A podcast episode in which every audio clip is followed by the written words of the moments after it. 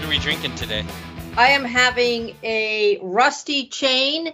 It is from Buffalo. So I I got this um last Christmas from my in- from my in-laws. I got like a, a beer of the month, but it was like every three months. And this this brewery is Bison from Buffalo, and so I saved it because I was doing a podcast with Greg DePasquale. You guys know who I'm talking about? Yep, sure do. Okay.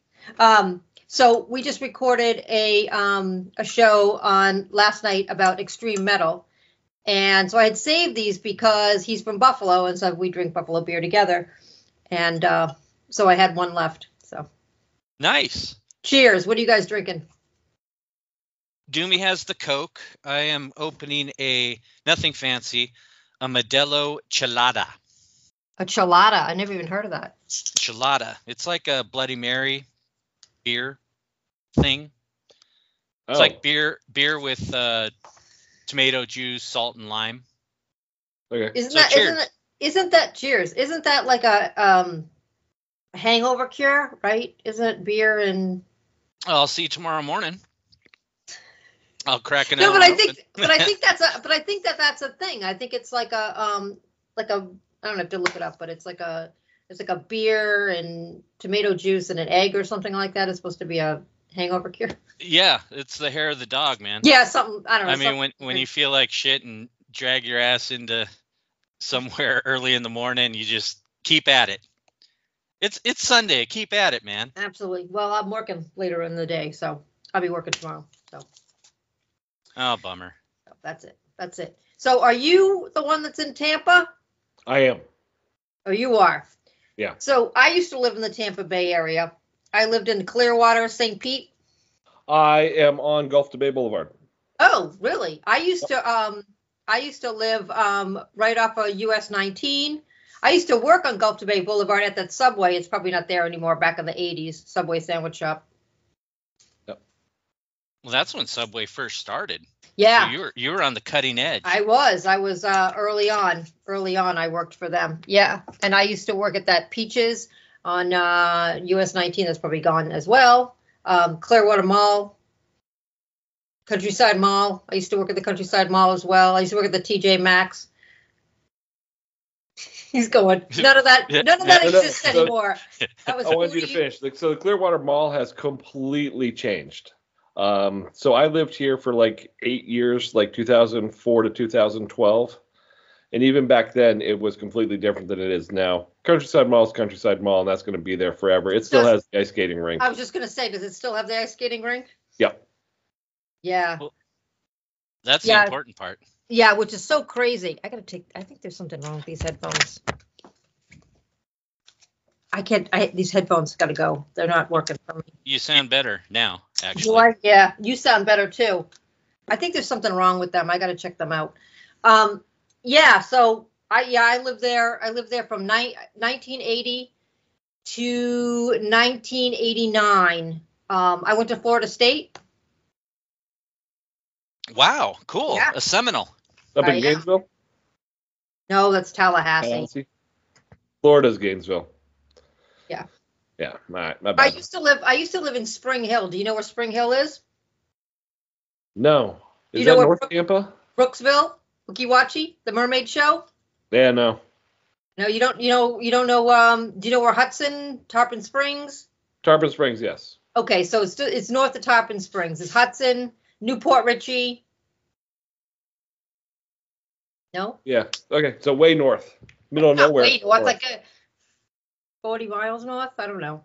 I mean, Yeah, I used to 40 go to miles- concerts 40 in Tampa and Florida Lakeland. like That's where I went to my shows. Ah. When I was a kid, you know, when I was in high school in Spring Hill. So who'd you see there? Do you remember? I saw everybody there. I saw you Judas see Priest there. I saw Iron Maiden there. The ACDC, Scorpion. I saw every, everybody because it was the um, the eight, the very first real concert I went to was ACDC in 1980. So yeah, I saw everybody. Wow, cut, cutting edge again.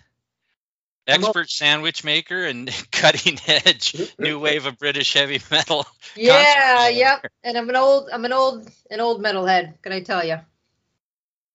Nothing wrong with that. You're No. looking at two other ones right now. Nice. And then you're in Idaho, right? I am in Idaho. Yep, North Idaho, North Idaho. That's nice. right next to Washington State, a mile from the border. Yeah, because you were saying something about talking about Spokane or something. You were in Spokane. Yeah, I work in Spokane. Oh, so it's literally like over the line. Yep, yep, one mile from the border. So I'm basically in Washington State, but you know, uh, in Idaho. you know what's weird is I was in Edmonton this past uh, fall to see Iron Maiden. Yeah, And I, I was at my hotel, and um, it was a Sunday night, and I was watching the end of Sunday night football. We had got just got back from dinner, and I was watching the end of Sunday night football, and they it's the it's the station from Spokane. right. So after that, I watched the news, the local news from Spokane, Washington.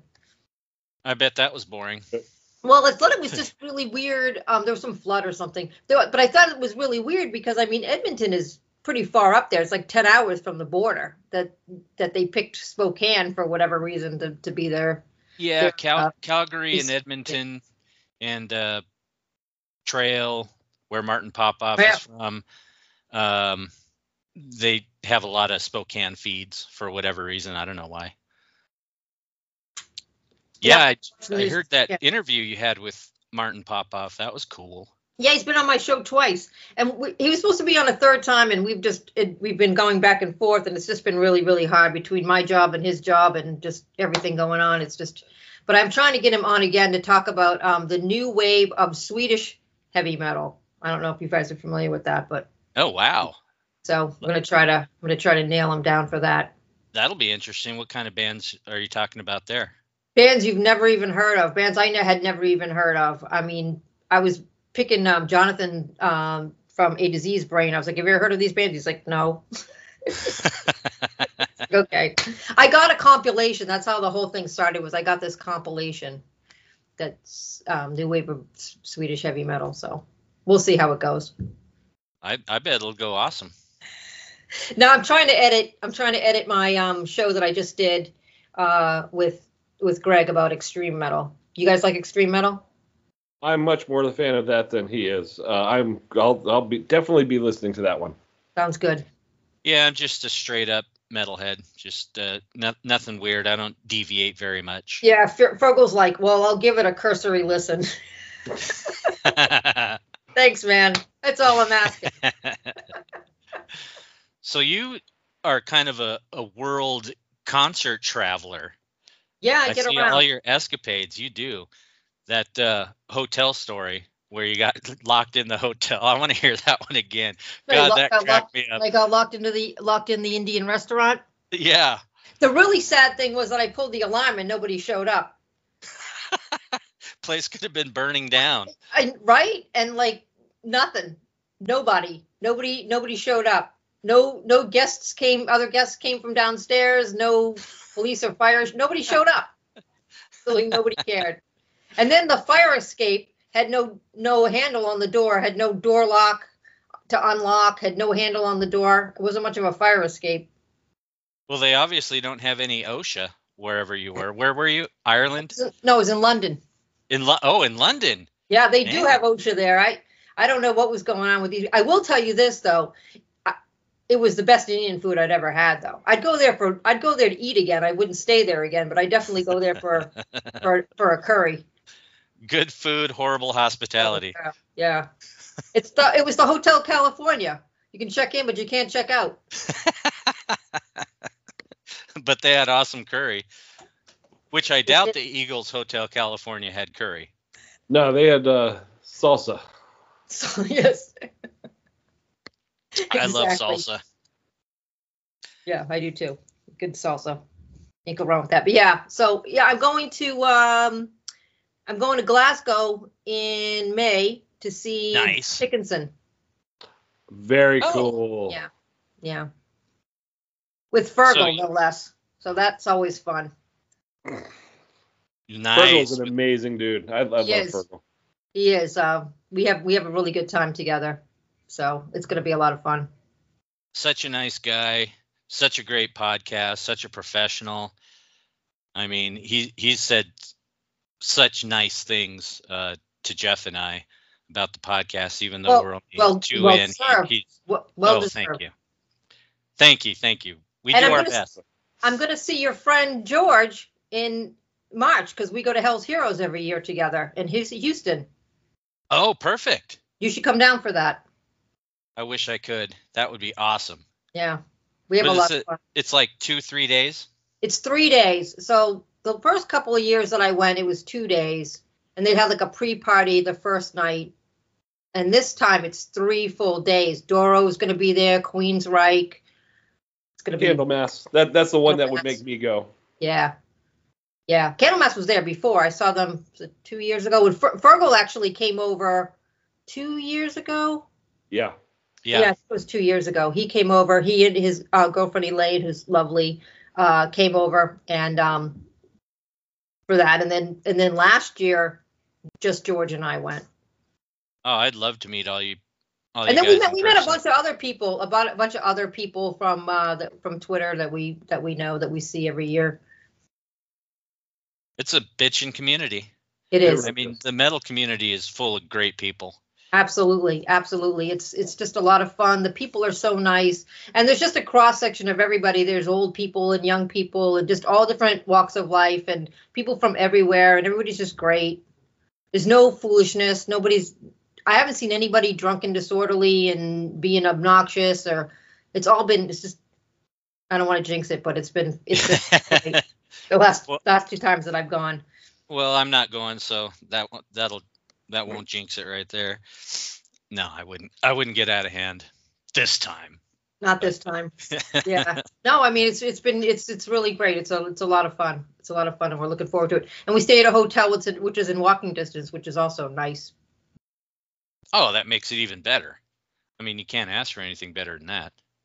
no and there's a brand new brewery that just opened up last year that george and i went to that's like right almost next door to the venue which is a really nice um a really nice uh, brewery because i like craft beer and so does george we're big craft beer people so we went Beer to two snobs.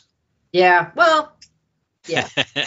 we just like good beer. And we went to two breweries while we were down there uh, last time. So we're going to go to this other brewery again, and we'll probably find another one to try, a new one. And yeah, it's just uh, I like to do that whenever I travel. Is I like to go to um, a local brewery. well, whoever opened that brewery right next to the concert venue is a genius. Yeah, it was really smart. Yeah, yeah. They're going to make really all nice their money. outdoor section. It was really nice. I had a I had a lovely honey porter there. It was excellent. You're making me thirsty. More thirsty. So you you've been on a lot of podcasts that I've listened to, and we love you. That's why we asked you to be on this one. Um, so I've heard your priest story uh, a couple times, but maybe for new listeners, maybe you could let us know how you got into priest. Well, pre so Priest has been around for a while, and I'll give you guys the Reader's Digest version or whatever. So I had a um I have an older sister, and her first husband wasn't much older than I was um, when they got married, and he's the guy who kind of turned me on to metal and rock, and it wasn't really metal back in the back of the early 70s or mid 70s, I should say. So um, it's through him that I got I got into rock as opposed to just listening to um, what was on the radio, the top 40 stuff on the radio. And he was into prog and he was into, you know, rock and roll. And at the time it was like Aerosmith and J. Geils and, and, you know, stuff like that. And then of course the proggy stuff like um, UFO and, and, um, and uh, yes, and, and Genesis and all of that kind of stuff. And then um, I kind of got into Black Sabbath um, he liked Black Sabbath. Um, he was probably more of like a um, more of a rock guy than a metal guy, but he Right, he, did, he, he definitely appreciated them, and you know, so through him, I got to know all of this kind of music, and um, Iron Maiden. I mean, Iron Maiden. Judas Priest was something that um, I I had heard in his car, but I didn't really know. I didn't really know who they were. Um, it was definitely the late '70s when I got uh, got to know who they were and really, you know, bought their stuff. and ha- got their stuff and had their stuff and, and and enjoyed their stuff. And the first time that I saw them was um, here in Boston at the Orpheum Theater when Iron Maiden opened for them. Wow. And that was the point. That was the Point of Entry tour, which Point of Entry isn't the best album, but it's a um, good hard rock album.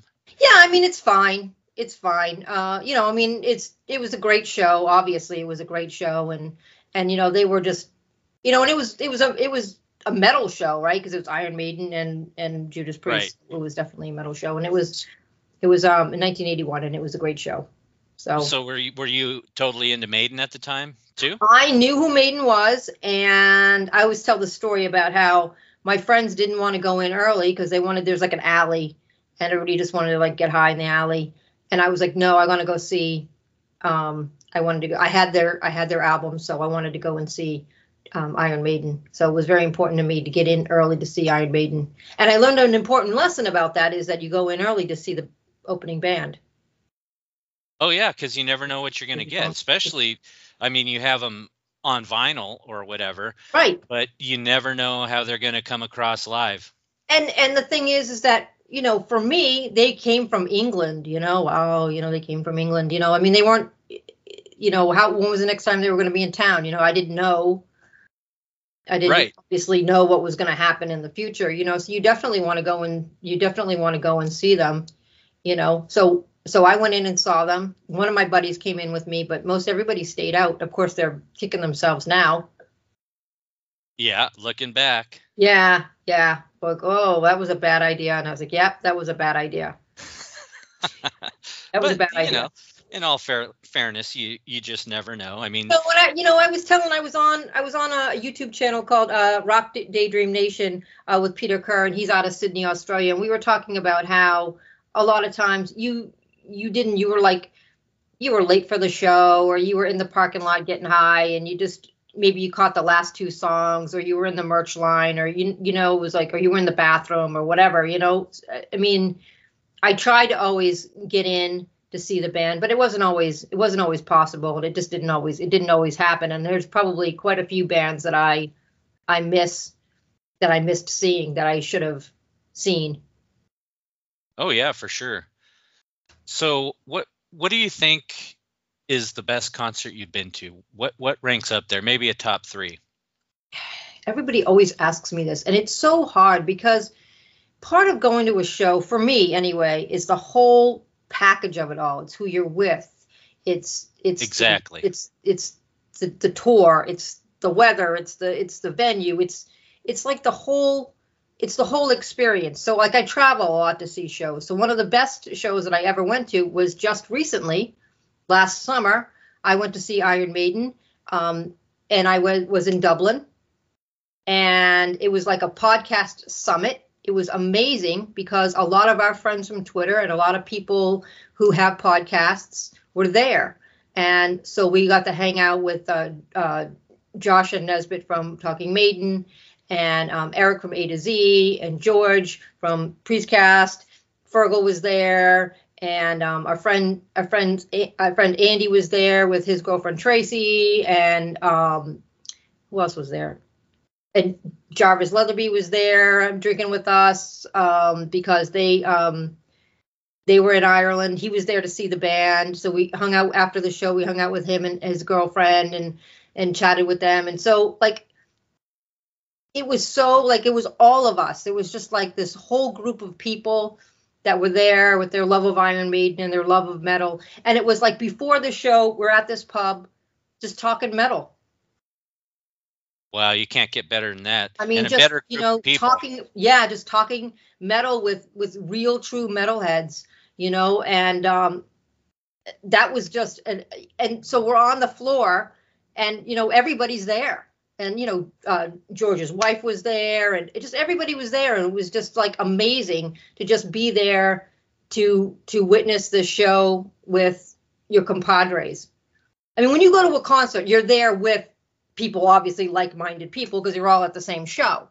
But like to be there with that group of people was just so much fun and so and just so amazing, you know, just to hang out with those those people that you know that have podcasts and love metal and and that are that people that you that you know from Twitter and the people that you've met in the in the community and and so it's just it's just it was just amazing. And it's you know I was telling Eric I met Eric from A to Z. That was the first time that I had ever met him. And when we met it was like we just picked up where we left off. It was like I had known the guy like I had been physically in the same room with him a million times It's a beautiful community. Well, I'd give anything to. Well, first of all, I don't have a uh, passport, so I have to rectify that situation. But uh, man, you should always have a anything. passport in case you got to get out of the country fast Yeah, tell me about it. I really need to do that because you're on on the run. So, what's the first Priest record you actually bought? Um, I got um Stained Class. Beautiful. and I'm trying to think. I think that was the first one that I actually got.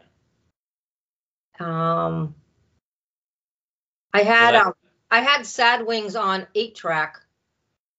Nice. I remember eight tracks. That's beautiful. Yeah, yeah. Um, but I think um Stained Class was the first album that I actually bought.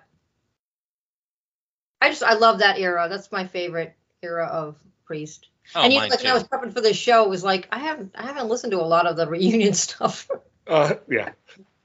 Yeah, I haven't really either, unfortunately. I mean, I I've listened to each reunion album numerous times, but I haven't really studied them. I yeah, didn't grow up with them. You know, Right. like the 70s stuff and the early 80s stuff I grew up with, and it was the formidable years, so I know it intimately. You know, the newer stuff, you, you have life, job, kids, right. everything else. So And it's, and you know, I feel like, and I was talking about this with somebody else. Like when you reach for something, I don't tend to reach for angel retribution. yeah, I'm the same You know what way. I mean? When you're like in the mood for some priest, you know, it's like, oh, I feel like some British steel. But you never, I, I don't really go, yeah, I feel like some Nostradamus today. Yeah. Firepower is the exception for me. I'll I'll put on firepower because that that I do love, fi- I do love fi- firepower. Yeah, firepower is uh, harkens back to old school. exactly. But yeah, I Yeah. mean, I just, I, but, but, but I would have to say that I listen to. I mean, firepower is the one that I listen to the most from the later years, but it's not the one that I listen to the most. I always gravitate towards the other stuff. Yeah, I reach for the 70s stuff um, most often, but the reunion era, I'm going to get a lot of shit for this, but the one I reach for most is Nostradamus. I love that record. I can't get I- enough of it. I know a guy in Boston here who it's that's his favorite priest album is Nostradamus. Wow. Kindred spirits right here. He absolutely and I, I think it's much maligned. I mean, I think it's a really great album. You have to just be in the right headspace for it. But there's some really great stuff on there. And Rob's Rob sounds great. Rob does sound great, and you do have to be in the right headspace, and you also have to have a week to listen to it. yeah, that's true. Yeah. I'm I'm lucky I have a job where I drive around all day, so I'm able to listen to the whole thing straight through. But yeah, it it it you ha- you have to plan around it. You have to plan your day definitely if you want to sit and listen to Nostradamus. Yeah. So- like rock opera. The the new singles off of Invincible Shield, what do you think of those? I like them. Uh, there's definitely that retro, uh, definitely um, going back to Painkiller. Um, I uh, Crown of Thorns has a very catchy chorus. Yes, Crown of Horns Very, does very have uh, Real very catchy. catchy uh, uh, chorus. And but I would I would say that probably um, Panic Attack is the heaviest of the three. right. You know, it's got um, a really good guitar. I mean, they all have good guitar solos. I mean, you know, Richie's no joke. But um, I think that Crown of Horns is probably the I don't want to say the radio hit because that's probably not the right word, but you know, the more um, Radio friendly, radio friendly or more um, casual friendly. right? You know, for somebody who's like, "Oh, Judas Priest, I remember them." You know, um, I think that that's that's the song that they would gravitate to. What I think is interesting about the three songs is they're they're very different. Yes. which tells you that you know this is going to be a varied album. So it's interesting to see what the rest of the album is going to sound like. Yeah, exactly. Because you know when we first because you heard you heard the first song, you went, oh, this is definitely going to be um, Firepower. Painkiller Part Two, and you know that kind of stuff. And then you kind of go, oh, maybe not. You know, you listen to the other stuff and and you get and you get different vibes, which is good. Yeah, yeah, a lot of variety. So I'm looking forward to when that's coming out. This um the Crown of Horns, I I like it. It's it's not my favorite. It just seems a little commercial to me. It seems It is you, commercial. you know, it it reminds me of a Bob Halligan Jr. song. You know, like that uh that Take guy these that uh, chains. it- yeah like chains or you um uh, why my my mind bl- go blank the the one from defenders of the faith uh the single from that bob halligan wrote that and twist from uh uh halford he also Yeah. wrote that and th- no, I mean it's it's. I mean I think it's. I mean they they have they have that sort of I don't want to say that pop sort of line or whatever they have that pop gene in in their system. You know I mean we saw that with you know Turbo and Ram It Down. You know they they have that vein in them. You they know? do and that that's what helps them stay relevant too Yeah. is because those songs are so radio friendly um that you know hopefully they will get played on the radio and attract more priest fans so i mean Right, and attract smart. people to listen to the entire album. I mean, that's kind of the hope, right? Is that they hear one song and they go, "Oh, all right, let me go check out the whole thing." exactly right i like uh i especially like the the lyrics in this song uh, musically i'm the the solo is awesome in the beginning of the song um when richie has that that guitar intro that friggin rocks that's really good but um the lyrics are really impactful i think Yeah, on this one it's kind of a to me it reads like the crown of horns is the burden rob had to bear absolutely. it is one hundred percent. closeted I think audio uh, autobiographical autobiographical. Say that word. Exactly exactly it's an No, I definitely- I autobiographical definitely get that. song about And there is uh, some tinge of you know religion. You know, he's a he's a he's a faithful guy, and you know, there's always there's always a little bit of that in there. You know, his his um his faithfulness always comes through. I think in a lot of the songs that he writes, and yeah definitely Uh, i mean throughout priest history right, right, there's right. always that religious overtone that Yeah. religious element um not being overtly religious but hinting to it um and especially i think uh, invincible shield has a lot of religious overtones just by virtue of the name of the tracks right. um, and the lyrics.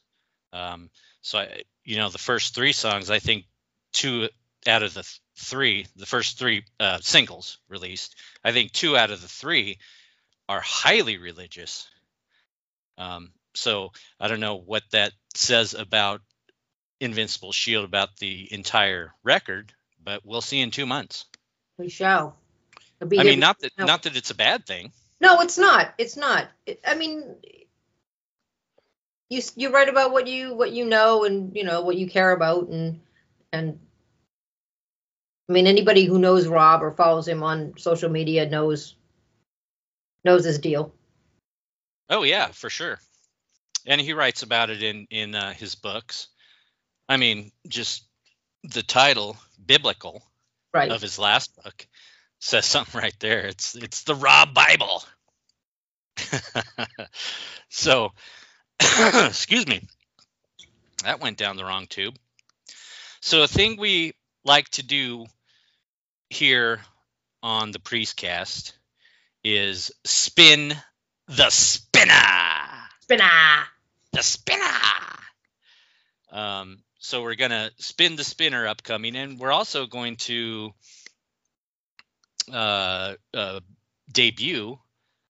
No, we debuted it last week. Maybe you did it last We're week. gonna we're gonna continue on with our series tie-dyed to metalized, so we could both we could all look forward to that. Um, but I didn't want to skip over Jeff. Jeff, what's going on in your life, man? Not much. I mean, we spoke a week ago and nothing's happened since. So it's been Well, boring. Quiet. This is a quick segment. Yeah, there you go. Done. All right. well, let's head on to the spinner.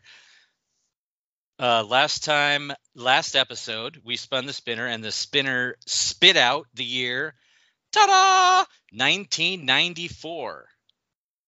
So we're each gonna pick a record released in 1994, discuss that record, see what we think about it, see if we're even familiar with them. I know Jeff last week pulled out a record from a band that I had never heard and of- I had never and and you had never heard of them. So that Did that you was get a chance to listen to at least that one song, Jay? I haven't gotten around to it. Sorry. Yeah, no worries. Yeah. I mean, after you know all the effort we put, it doesn't sound like it, but all the all the effort and research we put into the the podcast. After we're done, I just need like to decompress for like a week. So I I don't really do anything. Um, I listen to books on tape after we record, just to get my Did you mind out. to, um, have you listened to um, Geddy Lee's book? I have not yet. You should. I yeah, I, I there are a lot I need to listen to. Uh, I I only listen to the ones that are free though. So Well, this was free on Spotify. If you have Spotify, Spotify. it was free. Yeah. Really? yeah. Oh, that's where I listen to all my books, and usually they have a little lock next to it, meaning that you have to pay for it. So Well, do you have um? Do you have Spotify Premium or no? no, no, I just have regular, cheap, Free, free, free Spotify. Spotify. Then I think I'll is. definitely have to get into that. Yeah, yeah, you definitely have to check it out. I went and saw him do his um, spoken word thing, and when we were there, they gave everybody a book. So I got, I, I, I listened, I ended up listening to it on um, audio tape, but I do have the actual hard copy book. He didn't sign him or anything, but we did get a free book. But the, it's Wow. ex- it's very, very well done, very well done. What are the highlights from it? Well, you know, it's kind of a weird thing because um, one of the highlights is there's a whole chapter about his um, parents in the Holocaust, and I know it sounds like it's a bummer, and it is a bummer uh, chapter in so many ways. But it was so I'm a big history buff, and I'm I'm also um, half Jewish, and I had some family that just kind of disappeared, and we don't really know whatever happened to them on my mother's side of the family, and so I found it so fascinating and so interesting to hear about him talking about about their daily lives in the camps and the before and the after. And i just i just thought that it was extremely interesting. And it was very important you know when he says this he's like you know a lot of people were like don't don't bring this up. And he's like but it's part of my life and it's part of who i am as a person. And it's important that you understand that backstory. Right. Wow. he talks you know his father passed away and he talks about that. And and um you know and obviously there's there's stuff in there about about neil. Um but i think i think the takeaway is um they weren't as geeky as you thought they were. They were fun guys having having fun getting high and drinking and you know they liked girls and you know all that kind of stuff as well. But um yeah i mean it just just really really well done. It wasn't there was there wasn't it wasn't gossipy and and and offensive or anything like that but he you know he talked he talked about the, the behind the scenes things you know he was a little deprecating to alex which i always thought was but i think it's funny you know because he's kind of the you know the goofball of the three and just Right. it was just really really well done and Alex has been uh, to a couple of the spoken word. yeah he wasn't Shows. ours though Yeah, that would have been awesome. It would have But been yeah, he has gone to a couple of them, which is great for the fans because you get to ask Alex questions as well, which is really cool. there uh, in the audio because Geddy's reading the book so the audio you're hearing Geddy talk Right. um, there's parts where um, he said, and I asked Alex, and then Alex tells you what he said. So there's a little bit of Alex does some cameos. Uh, that's cool. Yeah, I enjoy them so much. Alex and Geddy, they're like they're brothers. I mean, they call each other brothers. They're best Yeah. friends. yeah, They're yeah. And it's just, um, Their yeah, it's, relationships. it's it's amazing, you know, how how close they are all these years. yeah, you'd think you'd get sick of someone after 50 years, but Jesus, yeah. I mean, I mean, I think they're even stronger friends. Yeah, I'm, I'm sure that after Neil passed, they definitely closed in on each other, you know, and realized that, you know, this is precious and to enjoy every minute of it because you just don't know when it's going to end. Exactly right. Yeah, which is the same for a lot of these bands that we're discussing today. Iron Maiden, Judas Priest, they're getting down there. They are. They are. And, uh, you know, some do better at appreciating each other than others do. yep. Very much so. Yeah. So, um, the interesting thing about Rush, uh, I lost my train of thought, so I'm going to have to cut this out. But, oh, yeah, I know. The book sounds really interesting in the fact that when you think of Rush and the way they come across, uh, especially with Neil being kind of reclusive, kind of a nerd, uh, and and the music is, is is really nerdy. So they come across as kind of a nerdy band, kind of not really party animals. Um, they did a lot of drugs. See, you wouldn't they did know a that. lot of drugs. you wouldn't know that. Yeah. But then but then when you find that out, then you look back at the lyrics, you're thinking, "Oh, well shit, that makes sense." That's Bangkok, one of my favorite one of my favorite uh songs off my favorite 2112 is my favorite Rush album. Oh, mine too, by far. Yeah, I love that record. That's one of my. Speaking of 70s, I prefer 70s Rush. oh, for sure. That that was their their best year, I think. Just like Priest, I think 70s Priest is the best. That was awesome. I'm definitely going to have to check that book out. I'm a huge Rush fan. That sounds great. So anyway, uh, back to the spinner. I think that's back what to we're 1994. Doing. Back to 1994. Uh, we'll let we'll let Jeff go first. Jeff, right. what'd you come up with? Uh, so 1994 is an incredible year of uh, metal uh, for me personally. Um, uh, as I was going through this, I came up with a list of like I don't know, 20 albums that I, I was thinking of choosing: Megadeth's Euthanasia, Dio's Strange Highways, Overkill's WFO, Solitude Aeturnus, Electric Wizard's debut, Corrosion of Conformity throughout Deliverance, which is an amazing album. Sabbath came back with Cross Purposes. Helmet released Betty. Obituary did World Demise, my favorite obituary album. Slayer had Divine Intervention, and this is Heresy, but that's my favorite Slayer album.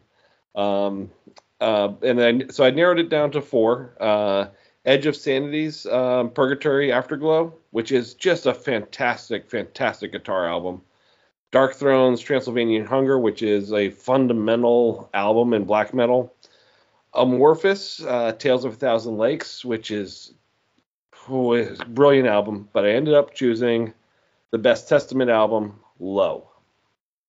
Nice, nice choice. Yeah, and Low is uh, Testament's an odd band to me. Uh, they're very consistent. They are a thoroughly good band, start to finish. But the early albums have they have not aged well. Um, and so for me, the two Testament albums I keep on going back to are The Ritual and Low. And Low's got uh, a song on it called PC, which kind of some summarizes the album. It's a very uh, uh, I mean, it's damn the machine. The system's corrupted. Abuse of power everywhere. Uh, just and it's so angry, so ripping, and it's fast, and it's just a great song. And the entire album is great. Um, Trail of Tears, Hail Mary, Dog Faced Gods, the title track, just an absolutely brilliant album.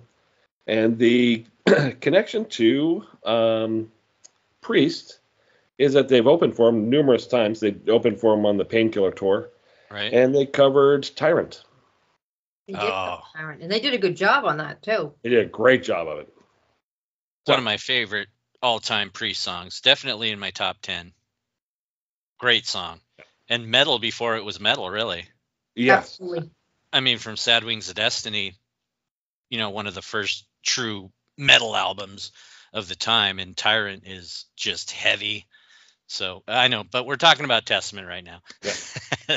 so man, you had what like 20 bands to narrow it down from. So yeah. 94 turned out to be a really good year. Yeah. Uh, yeah. If I just had ni- 1994 albums, I'd be set for a year of music. You'd be happy. Yep. And it'd be 1994, so there wouldn't be all this bullshit. You could just sit and listen to music without distraction. All right, we're gonna let Melissa go last, so we can get every ounce of her knowledge on her pick. Um, I'm gonna go with "Purple" by Stone Temple Pilots. One of my favorite records of all time one of my favorite bands of all time, Stone Temple Pilots. They formed in San Diego in 1989. Uh, they were called Mighty Joe Young at the time. Uh, Purple's their second studio album. Of course, you have Scott Weiland, Dean DeLeo on guitar, Robert DeLeo on bass, Eric Kretz banging the skins. So, like I said, this is one of my favorite records of all time. Um, one of my favorite bands. Scott Weiland, when he's on, has an incredible voice. Yeah. When he's good, he's good. When he's good, he's good. When he's bad, he is awful. It, not even singing, just kind of saying the words. Yeah. Um, I did see them once in Spokane uh, at a small club, actually, um, with Scott in, in, the original lineup after he had left, and then come came back and they made that self-titled album. Um, one of the best shows I ever saw he was on. The band was so tight. They were so on that night, and it was a small venue, maybe I don't know, uh, thousand, twelve hundred people fit in there. Nice. So it was it was beautiful. One of the best shows I've ever been to, like I said. Um, so Dean DeLeo, I love his style. He's not a shredder by any means. He he doesn't shred at all. It's not in his DNA, but he has such an interesting style and makes such great sound and the riffs that he comes up with are just incredible i mean i, I don't know how he does it he makes them so interesting and like the riffs and, and the rhythms kind of hook you in just as much as as the uh you know the hooks or the chorus or anything which i love about him uh robert deleo solid bass player great backing vocals I mean, the backing vocals, he does the backing vocals exclusively, and he has a great voice. Uh, great bass player too. Comes up with some good stuff. He he's like the brains behind the band, pretty much. Robert DeLeo, and Eric Kretz on drums has pretty much the most unique beats in rock and roll. I think. I mean, the beats that he comes up with are just so bizarre, and you think they don't fit the song, but they do it's weird the beats he comes up with i love that uh, this record is kind of like a best of in my opinion i mean geez meat plow vaseline loungefly interstate love song silver gun superman big empty unglued army ants i mean Yeah. It's just like all the hits. it, it's a record full of hits it just i this record always puts a smile on my face i listen to it probably once a month, if not more. And I just have to sing along in my car at the top of my lungs. Always makes me happy, always makes me sing, as bad as that is, you know, unless there's someone else in the car, which I will not put anybody through that Do that. torturous thing. But uh, yeah, Purple, STP, one of my favorite bands, one of my favorite albums and my pick from 1994. Good choice. Thank you. Oh, Thank you. I had a few options as well, but I So hold actually on a sec. What's the uh, priest connection there, Jay? Oh. Does STP have a priest connection to uh, priest? Fuck you. See, I thought I'd get away with it. Damn. I thought I was smooth, man. I was saying, look at me. It- hey, if a listener knows a connection, let me know. I can't get away with shit with you, man. I was just gonna sail right on past. I could not find a connection. Um, no they- worries. they've they've probably been um They were on the same on a festival bill I'm sure they Yeah. were in the same room at some point. yes same room same continent same festival maybe on a different day i don't know asshole but uh, i could not i could not find one so sorry, Melissa, you're up. Oh, this is so. Um, I have a couple of different options as well. Um, I could have gone with um, Balls to Picasso, which was uh, Bruce Dickinson's uh, solo album, uh, which is very good. Terrible album cover, absolutely terrible album cover. Uh, but, and again, I am going to reiterate what you said about cross purposes because it is one of my favorite uh, Sabbath albums. Actually, I love that album. Yes. Tony Martin. I love, love, love that album. And anybody who poo-poos Tony Martin, go listen to this album. You will no get. You will not get any to, uh, any anti Tony Martin sentiment from me. I love him. He's a he's a treasure. Though I love all his albums I except. Forbidden. Mm, Forbidden is yeah, but it. But I love Cross Purpose is one of is just one of my absolute favorite Sabbath albums in general. So and there's a connection there because of course uh, Rob uh, sang with Sabbath twice. Once uh, he covered for uh, Ronnie James Dio. I was at that concert. Were you? Was it Costa was. Mesa? Yeah, the Pacific Amphitheater in Costa Mesa. Yeah. It was the uh, first time I heard Sepultura. They were the very opening act. Then on came uh, Sabbath with Halford singing. Then Ozzy did a solo set, and then there was a four or five song uh, Sabbath reunion set. Yeah, and Dio was like, um, I'm gonna tap out of this. Yeah, I guess probably a it- good idea. Yeah, they did two shows. Yeah. They did that night and another night, and then and, and then of course, and everybody kind of knows the story that he covered for Ozzy, and I think it was 2004 Ozzfest in New Jersey because uh, Ozzy had bronchitis, Right. and he got up and uh, and covered for him as well. So that's the connection for that. But that's not the even albums I picked.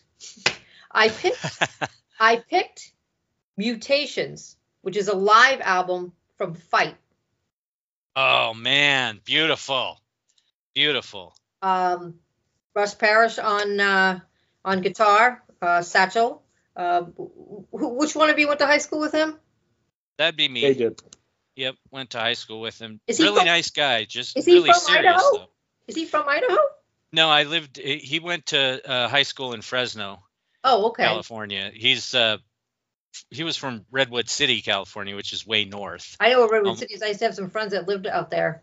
Yeah, yeah. And uh, then he went, uh, moved to Fresno, went to high school at uh, Clovis West High School in Fresno, or Clovis, I guess.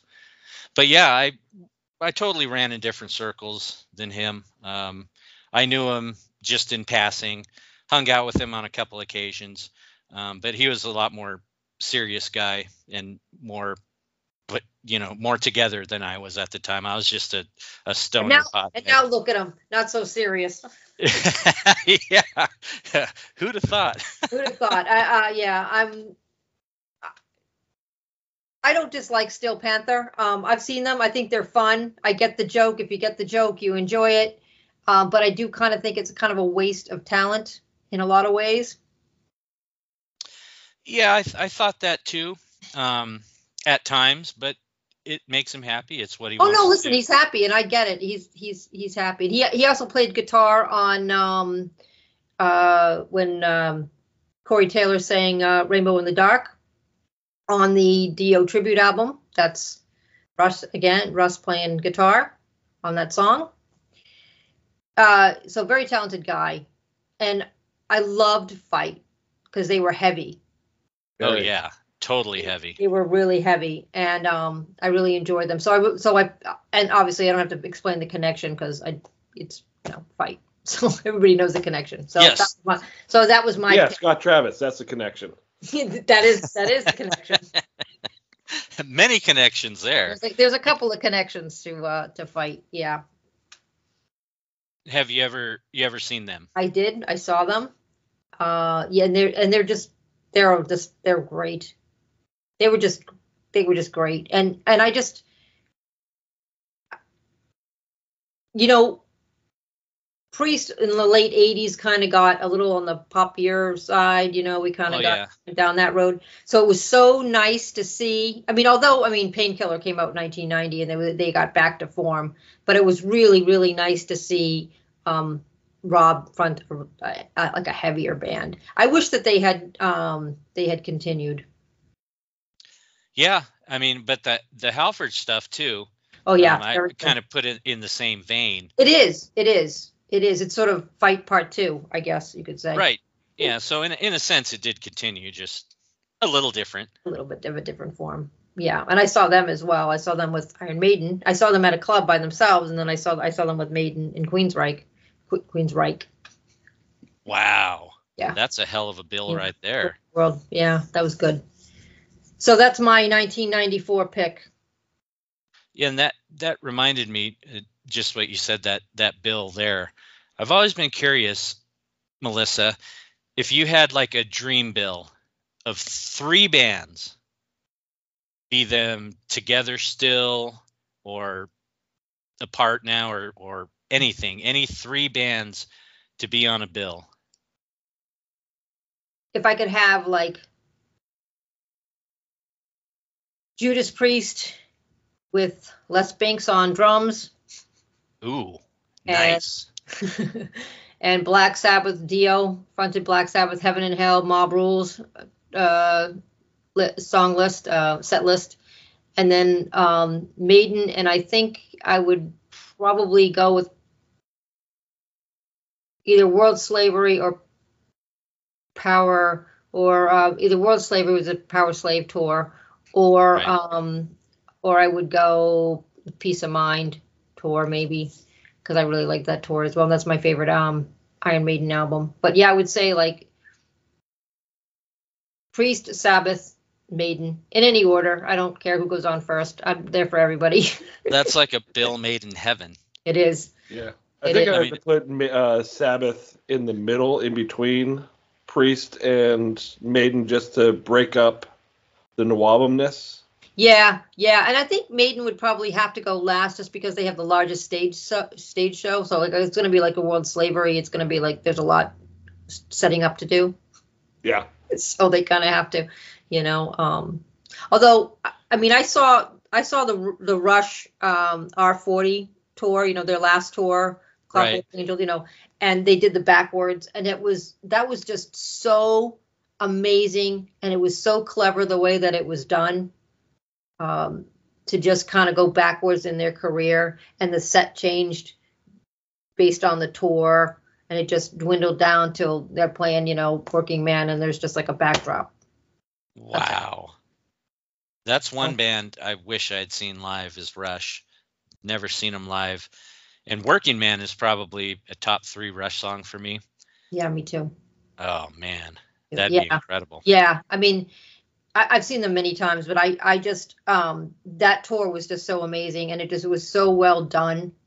It was so clever the way they thought about t- doing a career retrospective, but doing it the opposite way. That is awesome. Just peel, peeling away layers and layers and layers until you're 1974 and naked.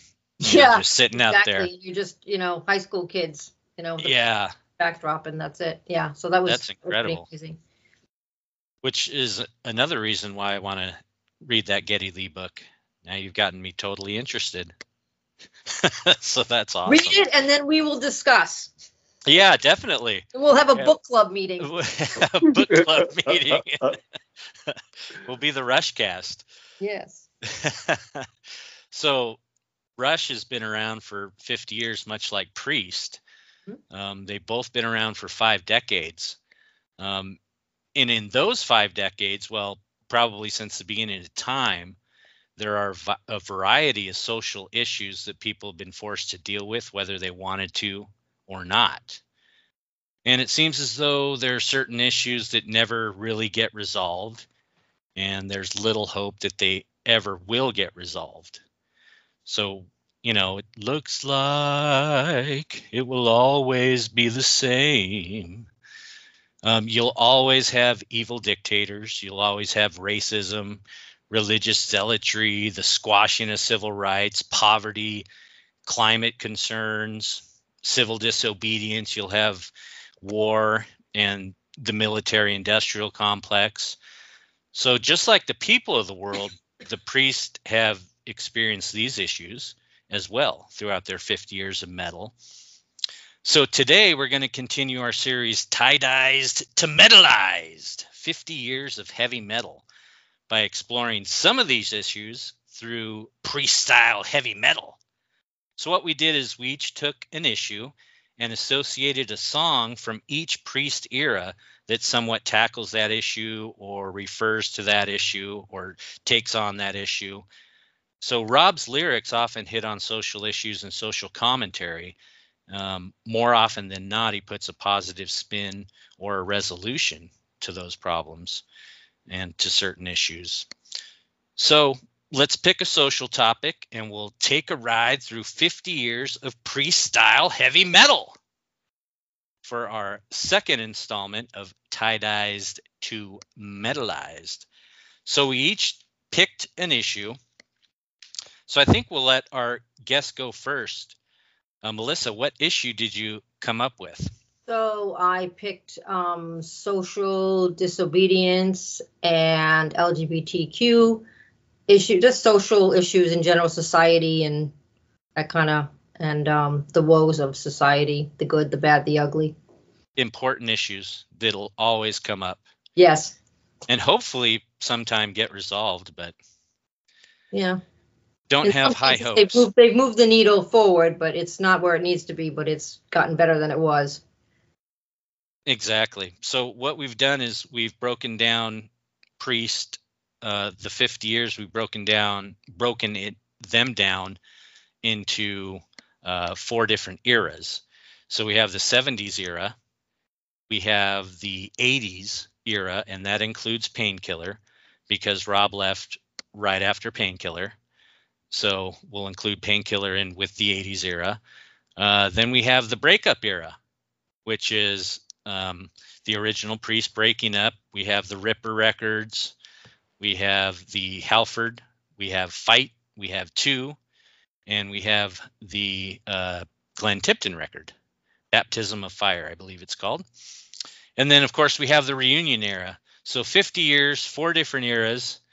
And um, so we're going to tackle some issues that have been around during those 50 years.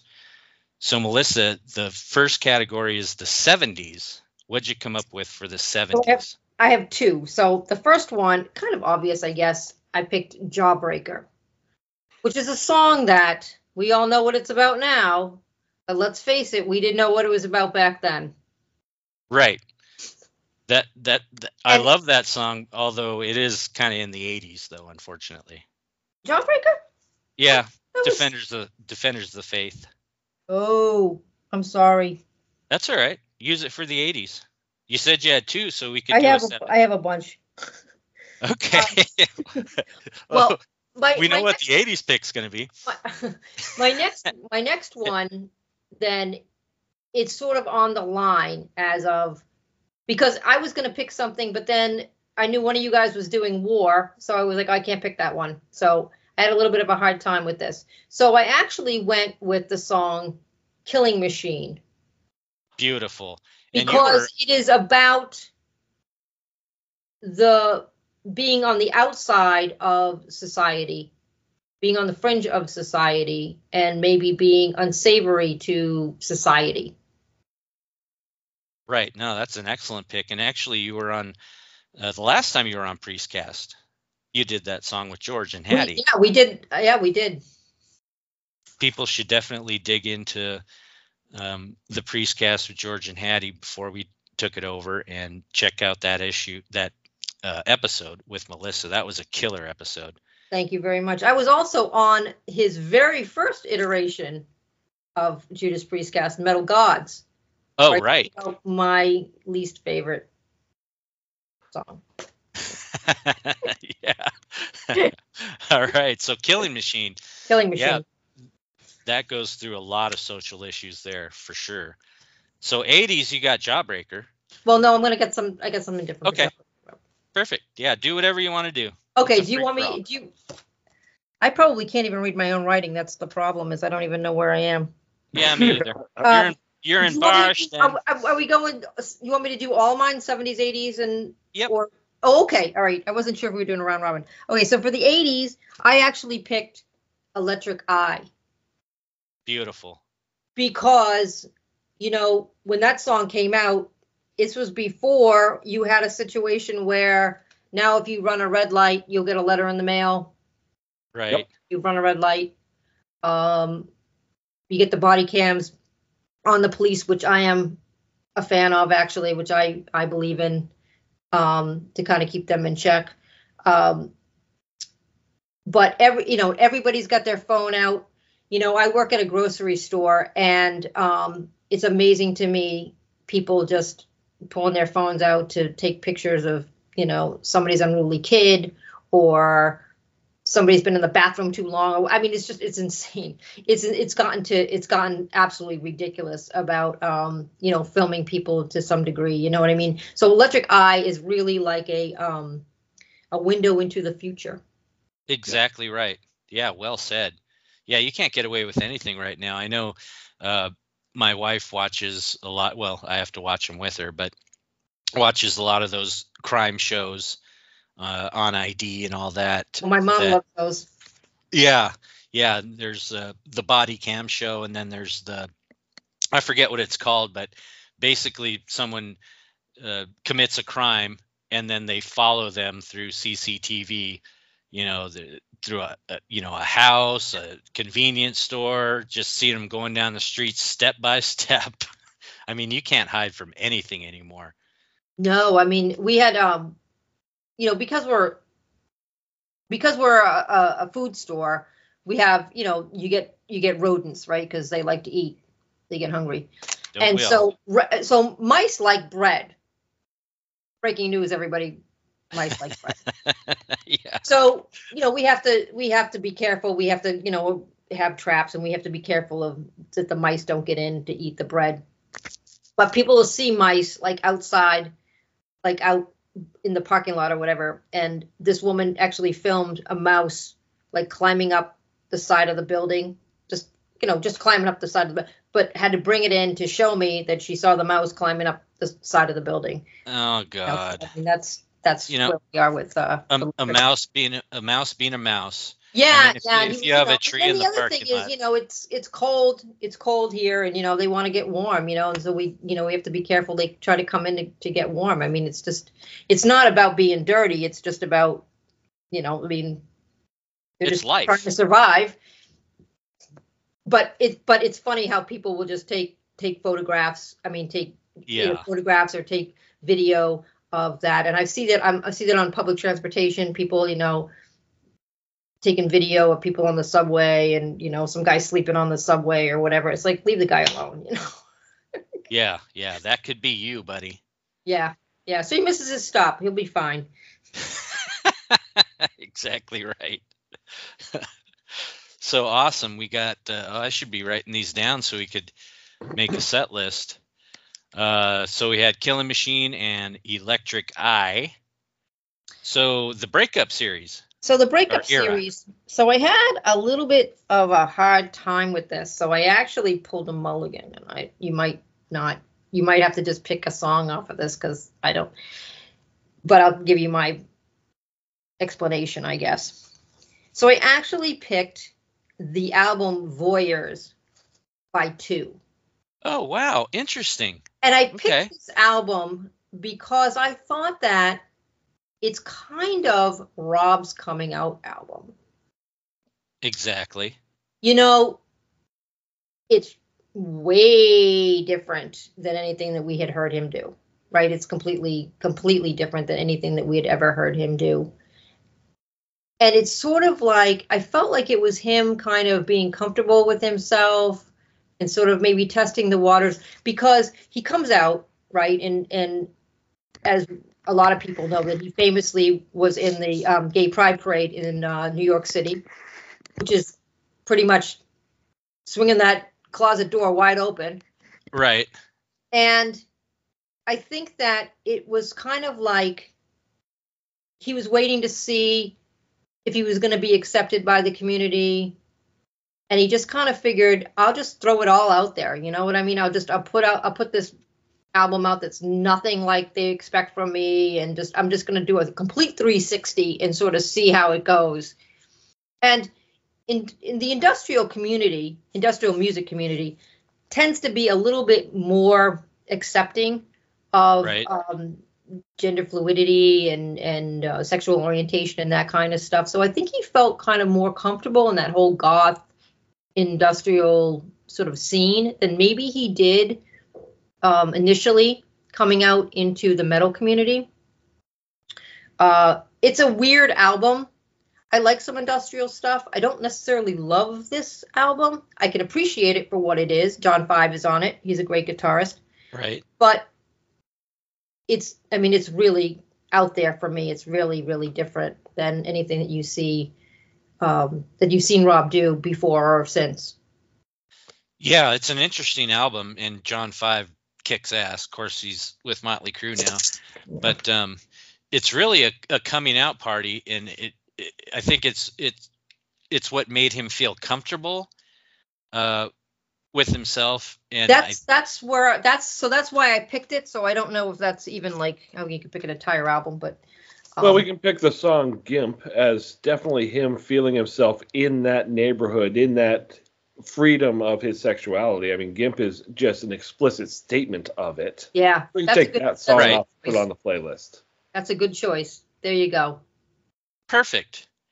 Yeah, I mean, we can talk for hours about that album and and Rob at that time, but uh, we'll leave that for another day. That's an excellent pick, and we'll just go with Gimp from the album too. There you go. So the reunion era. So the reunion, um, there's a lot of different options I had, but I actually went with one that I thought sort of comes full circle for the for Rob, everything that he's been through in his life, not just coming out as a gay man, but let's remember that he's sober now and he's been sober for like 30 years, 35 years, something like yeah, that. th- 38 years or 38 something. I years think. that's what it is so this is not just about somebody who's um who's being honest about his sexuality this is somebody who's um, dealt with addiction issues and overcome addiction, addiction issues and i went with hell and back because it's everything that he's gone through in his life he's put it all out there he's come full circle he's back with the priest guys and they're you know they're back making making the metal and I just feel like it's a full circle song. So I don't know that it's. I mean, it's so- social. It's social in the sense that it's him. Now, what you get with Rob, and you see it on social media, is Rob just is Rob. He's very comfortable in his own skin now. He's very comfortable talking about the fact that he's been sober for all these years, uh, about his sexuality, about uh, dressing the way he wants to, and just being himself, and and very comfortable in his own skin and about how you can, no matter how long it takes no matter how old you are you can always you can always get to that point where you can you can get comfortable with yourself and find out that people are going to be cool about it because i think the really great thing is that there's been some meatheads but for the most part the metal community community went oh you're gay? Cool whatever. We still love you. You're still the metal god. Exactly, and it was really no secret, but no it, it was like an open secret you know? Yeah, but it, it was killing him inside. right not being himself. He he was protecting the band, you know, in the early years, Mhm. um, just because what we're talking about, social issues. That he he thought that uh, if he came out, it would destroy the band. exactly Um, and that's what and that's what really you know fueled the the alcohol and drug abuse was just the unhappiness and just the sadness and the loneliness yeah, exactly. Like "Here Come the Tears" is a perfect example. Yeah.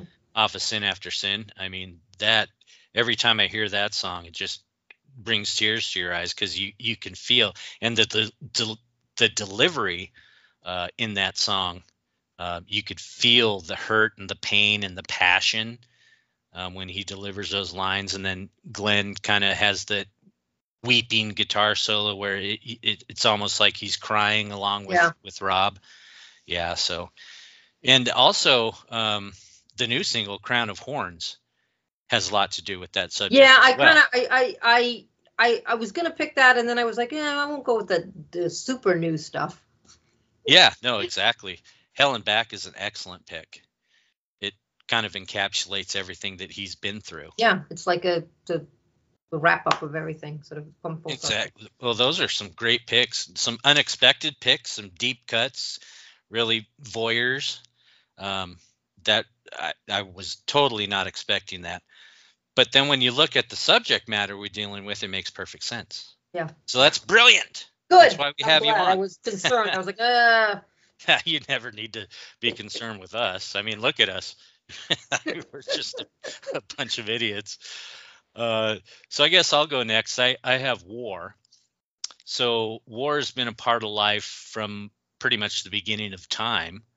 Um, it'll continue to be part of life as long as we live, unfortunately. And of course, there have been significant wars during the 50 years Priest has been making music. And of course, war affects every person on earth in one way or another. It's unavoidable. And war is also a very metal subject. yeah. I mean, think War Pigs and half a geezer's lyrics in the early days of Sabbath. I mean, have to do with war. Of course, Maiden um, has a million. Sabaton has built an songs. entire career on war. It, that's exactly where I was going next. Sabaton. they're, Oh, they're no, that's perfect. We're on the we're on the same page. Their entire catalog is about war, um, and the list goes on and on. I mean, metal and war go together. It's easy to write about. It's an unfortunate reality of society. Um, so there's a lot of wars fought because of religion, uh, religious ideologies. Of course, Priest has a lot of religious overtones um, within the context of music and lyrics um, throughout all the eras, but especially in the 70s and the reunion eras. There's a lot of war stuff in in those eras, but there's not a, a whole lot of war songs. So when I picked war, I thought it'd be a grand slam. I thought it'd be easy. Um, but actually, when you go through priests, there are a lot of social issues that are talked about, but war doesn't seem to be one of them, which is interesting Yeah. for a metal band because you know priest is metal and war is so metal. Um, but my subject is war, and in the '70s era, and what I picked is "Dying to Meet You." Oh, good one. Yeah. That's Nice off choice. Rockarola, 1974. Um, Halford and Downing wrote that one. This song, it was pretty much written during the time the Vietnam War was winding down. Uh, to me, this song's about a soldier kind of being helicoptered into a battlefield that he's already fought on. So he's going in for a second tour, or he's going in another day after having a break or whatever. Um, he's already fought in this battle. He's already been on that battlefield, and he feels like pretty much he's just a pawn in chess, being led into battle again and watching his friends die or watching him break down mentally. He's witnessing the tragedies of war firsthand. Um, then, when he returns home from war, he's given a medal and called a hero by his government, but he's called a rapist and a murderer by the public. So, I mean, that was horrible the way they treated the soldiers. So he's kind of having trouble rectifying that internally. I mean, being a hero or being a rapist or so called, you know, Right. and a murderer, I mean, that's got to wreak havoc on your brain. It's really fucking with his mind.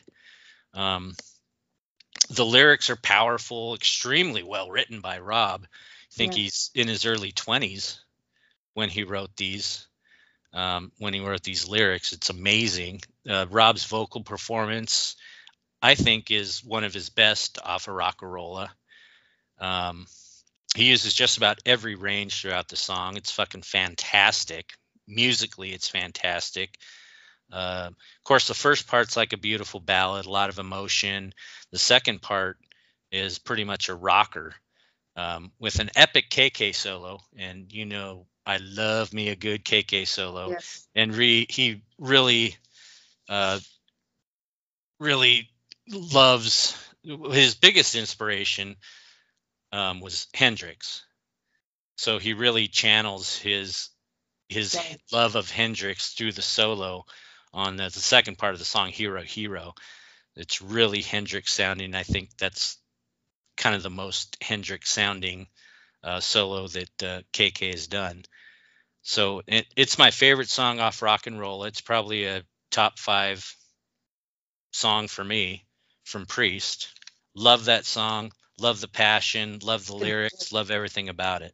Very good choice. Thanks. So 80s um, war. I have some heads are gonna roll from Defenders of the Faith in 1984. Now it's the first single from Defenders, and of course it's a Bob Halligan Jr. joint, just like uh, he did Chains. He did uh, this song, kind of a hit single type deal. Uh, to me, this song is about powerful leaders leading men to war, power mad freaks who are ruling the earth, can't keep shit under control. So subsequently, soldiers' heads are gonna roll. Know what it's like to be taken for granted. There goes your life. It's so underhanded. Again, the soldiers are all pawns in chess. Again, power mad freaks leading people into battle under false pretenses. Um, you know, be it patriotism, be it the military industrial complex, religion, or just ego or thirst for power. Just we're, all the soldier, soldiers are just pawns in chess. Um, so it's a typical Bob Halligan Jr. song, just like Chains from Screaming, very radio friendly and somewhat commercial. Um, I think, well, I know Defenders is one of my favorite albums, and I think this is kind of the weakest song on Defenders. Unfortunately, I, I like the song Chains a lot better. Um, but some heads are gonna roll. Some heads are gonna. I like that song. Yeah, Okay. it, it's it's very catchy. It's good So- live. Good live. Oh yeah. Well, everything's always better live Everything's better live. for the most part. So the breakup series for War, I have Nailed to the Gun from Fight. Ah, another fight. Good. Yeah. So More of course fight. the uh, the album is called War of Words, so that helped quite a bit. Um, so this song isn't really about an external military war. It's kind of about a war within one's mind, fed by one's circumstance, and course being fed propaganda. The war for the minds of the easily impressionable youth or the marginalized the war with mental illness uh, for all age groups. Uh, degenerating children with an opiate bullet, poison flows from the words out on the street, trapped inside the home that has become a prison. I mean, those lyrics are so powerful. And of course, back then it made so much sense because a lot of that stuff was going on. You have youth being abused at home, being bullied at school, being bullied on the streets, being drugged up by doctors. Yep. Um, and some turn to violence, especially gun violence. A lot of the school shootings um, Exactly, that were yeah. really prevalent started in the 90s and continue on today. And a lot of it is is from um, mental issues inside one's brain brought on by society and the ills of society um, you know with with being doped up being bullied um, you know trouble at home. So it, it kind of nailed to the gun is kind of a, a war within one's mind that unfortunately leads to violence. So nailed to the gun. Good choice. Thank you Deep thank cut. you Deep cut. It is a deep cut. I love that. Oh, that's a great album. We've discussed that album. It's a beautiful album. So we're on to reunion era. Uh, Never the Heroes from Pi- Firepower 2018. You got to go with that one. That was an easy choice. That was a slam dunk. Uh, it's a tribute to soldiers, pretty much, and highlights their struggles. The song has a full array of emotions you feel for the soldiers who had no choice but to fight. Um, again, the soldiers are pawns in chess. So anger has was put in their voice. Uh, I love the line, "We're on fire, but on a leash. We only ever wanted peace." So impactful, so powerful. So leaders fill the soldiers' minds um, that they're righteous in their fight, yet they're on a leash and they can get fucked if they make a mistake in the heat of battle, Right. which is unfortunate. Uh, again, the song speaks for the soldiers and it kind of humanizes them to people. It, it doesn't glorify war, but salutes the soldiers. Musically, the cool guitar buildup and the sort of Miami Vice drum roll type. I don't know how else to describe it, but the kind of Miami Vice drum roll. It is. Then you get the the crunchy riff really kicks in. Very hooky chorus. Very hooky chorus. Yes, it is. Um, you cannot mistake it to be any other band than Priest. It just oozes Priest sound all over it. Um, has the definitely the reunion sound for sure. So it's not my favorite song, but fi- off of Firepower, but it's real important and real poignant, and something that really goes with um, that what we're talking about. Absolutely. Perfect. Awesome. Thanks. I think we're coming up with an awesome set list and some really good ideas and some really poignant ideas. So, Jeff, Yes, sir. You still with us? Yep. So, uh, I've been one of my songs is duplicated, and so I'm trying to. I was trying to figure out something to replace it, but whatever. I can't. Couldn't find anything in short notice. All right. So my subject was authoritarianism. I thought this would be a quite an easy subject because um, uh, Rob does rail against it. Uh, in interviews and whatnot. So I chose uh, for the 70s era. I chose Tyrant. We've already discussed yeah. this song a little bit already, and it is Nice. just an obvious one to go to. But it was so obvious I couldn't not choose it. Um, exactly. Yeah, tis I, the commander, whose grip controls you. Uh, starts off. That's it. That's first line. Bang. We're you know what we're talking about. um, yeah. Mourn for us, oppressed in fear, uh, chained and shackled, we are bound, freedom choked. You know, it's this is saying, leave me the fuck alone. Don't don't tell me how to do. Right? How to how to do my life.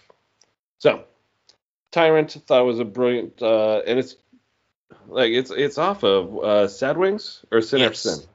Sad Wings yeah. of Destiny. Sad Wings, right. So this is, I think we said it earlier, it's one of the first actual priests putting its stamp on metal and not just putting its stamp, but like putting a guidepost there for later bands to follow. Yeah. Uh, Oh, Testament totally did cover it, so uh, it has had a lasting effect. And it is way before its time. Yeah. as far as metal back then. I mean, there's a lot of songs that you can say that about, but that's as far as Priest goes. I mean, what a banger. Yeah. One of their early, one of their early heavier songs. Yeah, exactly right. Awesome pick. hmm Then for the 80s, Melissa stole mine. Sorry. I chose Electric Eye as well. So what we'll do on the set list is put in her first choice of Jawbreaker. Oh, perfect. she can't read her own handwriting and she doesn't know what era she's re- looking at. Well, we're still in the 80s, so we're good. Um, you know, I'm Electric, uh, Electric Eye or Electric Spy. My uh, tearless retina takes uh, pictures that can prove everything Melissa said in her uh, discussion about it holds true. This is a way for government to overreach, to um, to hit at marginalized communities. It, it's not a secret that uh, the most heavily um, monitored areas are black communities, gay communities, whatnot. So uh, I just think it's it, it was prescient back then, and it still holds true. And everything Melissa said just holds holds fine. So I'm not going to kill this point. And I'll go on to the 90s. Great pick. Yeah. The 90s went back to war words with the title track. Um, nice. Yeah, perfect.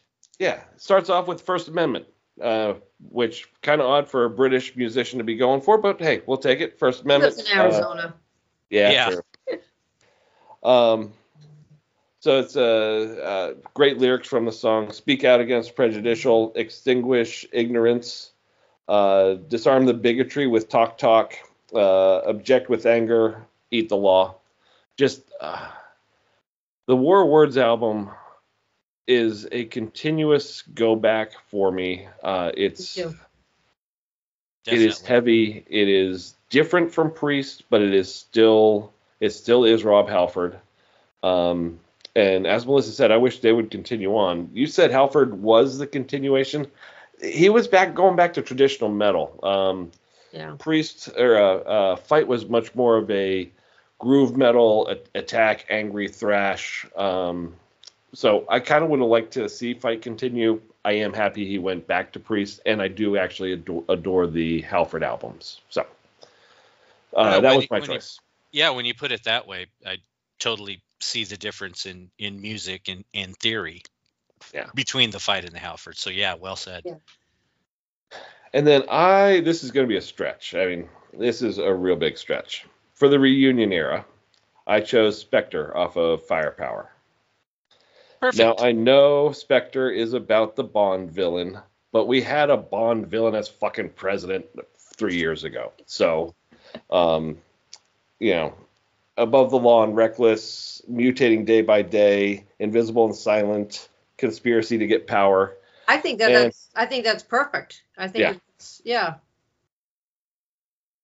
So, those are my choices. Uh, Spectre, I think, was the biggest stretch, but it, if if you just twist it, thinking a little bit, it fits perfectly. It's not really a stretch because the whole thing about art in general, whether it's music or movies or whatever, is they're kind of mirroring life. It's commentary on on what's going on in the world. Yeah. Yeah, well said. It's not a stretch at all. And of course, a lot of art is how you interpret it and what the lyrics mean to you. So, I mean, you, you can't really have anything be a stretch. No, those are great picks. I think everyone had some really good picks, and I think it made a really good set list. We start out with Killing Machine, go into, we're going to deviate a little and go into Jawbreaker for this one. and then uh, the Voyeurs album by two, we're going to pick Gimp, which was a great suggestion, Jeff. We'll pick Gimp from two. We'll go Hell and Back, which is a great, great pick and a great song. Uh, Dying to Meet You from Rockarola. Some heads are going to roll. We'll go Nailed to the Gun. Then uh, slow it down a little, little mid tempo, Never the Heroes. Then we'll get it back up with Tyrant. Keep it up with Electric Eye. We'll go to the title track of the fight record, War of Words. And we'll close out with Spectre. I think that is a That's great. that is awesome. You got to send me that list so I can make a playlist on Spotify. I was just about to ask the same thing. We need to get that list together and actually put up a Spotify uh, playlist and, and send that out on our Twitters. Yeah. Oh, we do, we do, yeah, because it- we have three. last week and this week.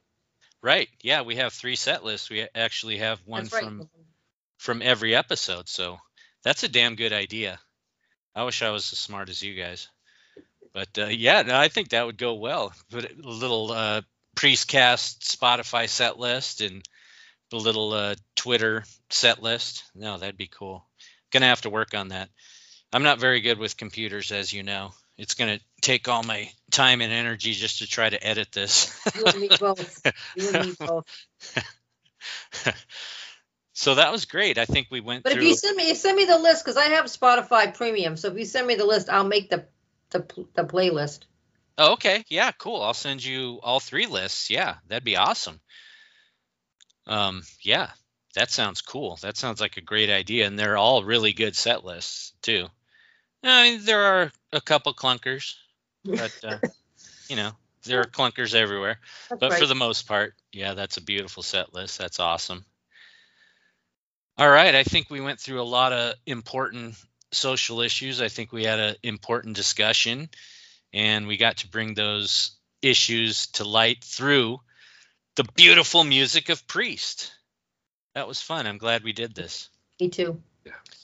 And that's our second installment of the series, Tiedyzed to Metalized, that we'll uh, go back to every once in a while and have some killer set lists. We'll put those set lists out, or Melissa will. So thanks for volunteering. Now, now it's all you. That's all me.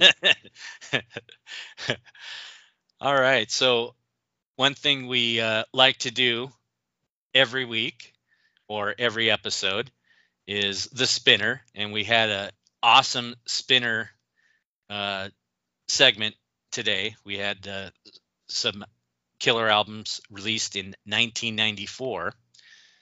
So for next episode, we're going to spin the spinner and see what year comes out and see what albums we're going to discuss from this year.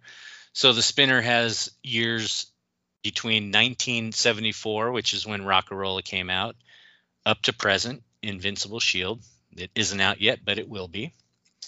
So we're going to spin the spinner, see what it says.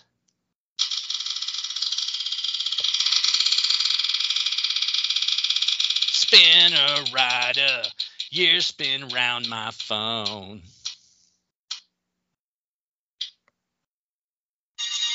Whoa! 2010. 20. So, Melissa, this has been awesome. Yes, it has, and I thank you so much for um, inviting me. I oh, really thanks for coming appreciate- on. And on short notice, I think we only gave you a week, and then we gave a pretty complicated homework assignment, that, which you pulled off flawlessly. Well, I would know it flawlessly since um I wrote the I had all those different uh, eras and I can't read my own handwriting. oh, that's all right. Yeah, there wasn't a lot. You know, uh, 2010 was. Eh, let's see, we got uh, Deftones, My Chemical Romance, Linkin Park.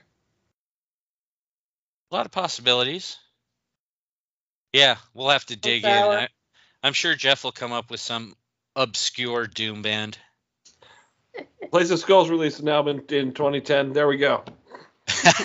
there you go. And that's it. Your work is done. yeah. Boy, that was easy. So Melissa, man, it's been great. I enjoy all your stories. Well, Every you time you're on a, a podcast, um, I, I listen religiously because you you just crack Oh. me up. I appreciate that. I um I'm so proud of you guys. You're doing a great job with this show.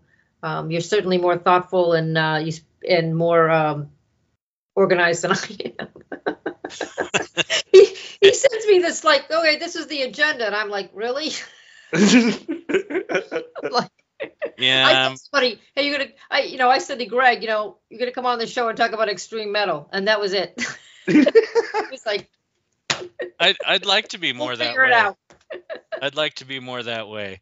I mean, starting the the whole podcast just stressed me out coming up with new ideas and different things to do. But you know, the more I do it, the more I see how much work it is, and I It just want to kind is. of fly by the seat of my pants. Yeah, you know, it's I I I haven't put an episode out for like a couple of months because I've been it's been a lot going on and I've been I was sick and I didn't have a voice for a while and I just did this episode and now I'm like I've got to edit it and I was like and I was just I was talking to um Jonathan from A to Z and I was just like now I remember how much I hate editing yeah. absolutely hate editing Well, I've only edited two episodes in my whole life, and it's pretty obvious. Actually, the last episode we did with uh, Future Squash, he edited. yeah this thing. this this week's guest isn't going to offer that No, no, I wasn't. I wasn't implying. I mean, I was kind of hoping. She, she's got yeah, eyeliner but- She's not even like looking forward to that either. Yeah, editing Yeah. is kind of the kind of not the fun not the fun part of um of podcasting. But talking to people is, and talking to you guys has been absolutely a treat. What other way would I like to spend my Saturday night? Oh, it's Exactly. perfect. It's perfect, and we and we love you. We're definitely going to have you on again, and we'll we'll go through a lot uh, a lot more stories. And you're going to see Priest I am uh, in April. April. Ready? April definitely. We'll have to Yeah, it's April. we'll have to we'll have to get a rundown. You guys are gonna. You guys are going as well, right? Uh, nope, they're not coming anywhere near either one of our places. Um, oh. we don't really have But the. see, that's why you travel. Yeah, I wish See, I this could. is why I travel. Like Bruce Dickinson isn't coming to me, so I'm going to go to him. Yeah, I wi- I wish I could do that. That would be that would be spectacular. Yeah, they'll uh they'll get some uh They'll more swing around. Yeah, know, they'll they'll come you know, to the they'll have a Pacific second leg. Northwest And then- eventually. You know, I was I I missed seeing Priest uh, one time because I don't know if you guys heard the story about when um, they were going to play here in the Boston area and the, the show was canceled at five o'clock in the evening because Rob was right. and I was at the venue. I was waiting to meet up with my friend, and I was at the venue, and it was so weird because I'm at this venue at six o'clock at night, and I'm like, God, there's nobody here, whatever. And there's all this security, and they're like, What are you doing here? And I was like, What do you mean? And they're just like, Yeah, the show was canceled an hour ago. And I was on a train. I had taken the commuter rail to meet up my, with my friend to go to the show, and I had no idea. And then I text my friend. He's like, "Oh shit, I'm on riding. I'm on my way na- there now." And yeah, it was crazy. Um, and then I did get to see them. They came back around afterwards, but um, but yeah, we missed. I missed that show. Uh, You have a million show stories, I'm sure. We'll have to get into some more of them next time we have you on. We'll have to get the rundown for uh, the pre-show. I mean, this may be their last tour. You never know. That's Time that. You just time doesn't wait for anybody, as you it know. does not. Does not. does so not. I mean, that's that's why you go and see everybody while you can, because you just never know. That's then, exactly you know, right. I, I had a friend who was like, eh, you know, he, he blew off, you know, going to rush, and then you know now Yep. You can't blow it off. It's never, never going to happen. Yep. So you just have to Exactly. you have to always um plan plan like it's the last. show. Exactly right. So this is definitely not going to be the last time you're on. We thank you. Um, we'd also like to thank the Deep Dive Podcast Network, Rob Halford, Martin Popoff, and all of you for listening. And as always, keep defending the faith. Ciao. Beautiful. Hey, thanks, Melissa.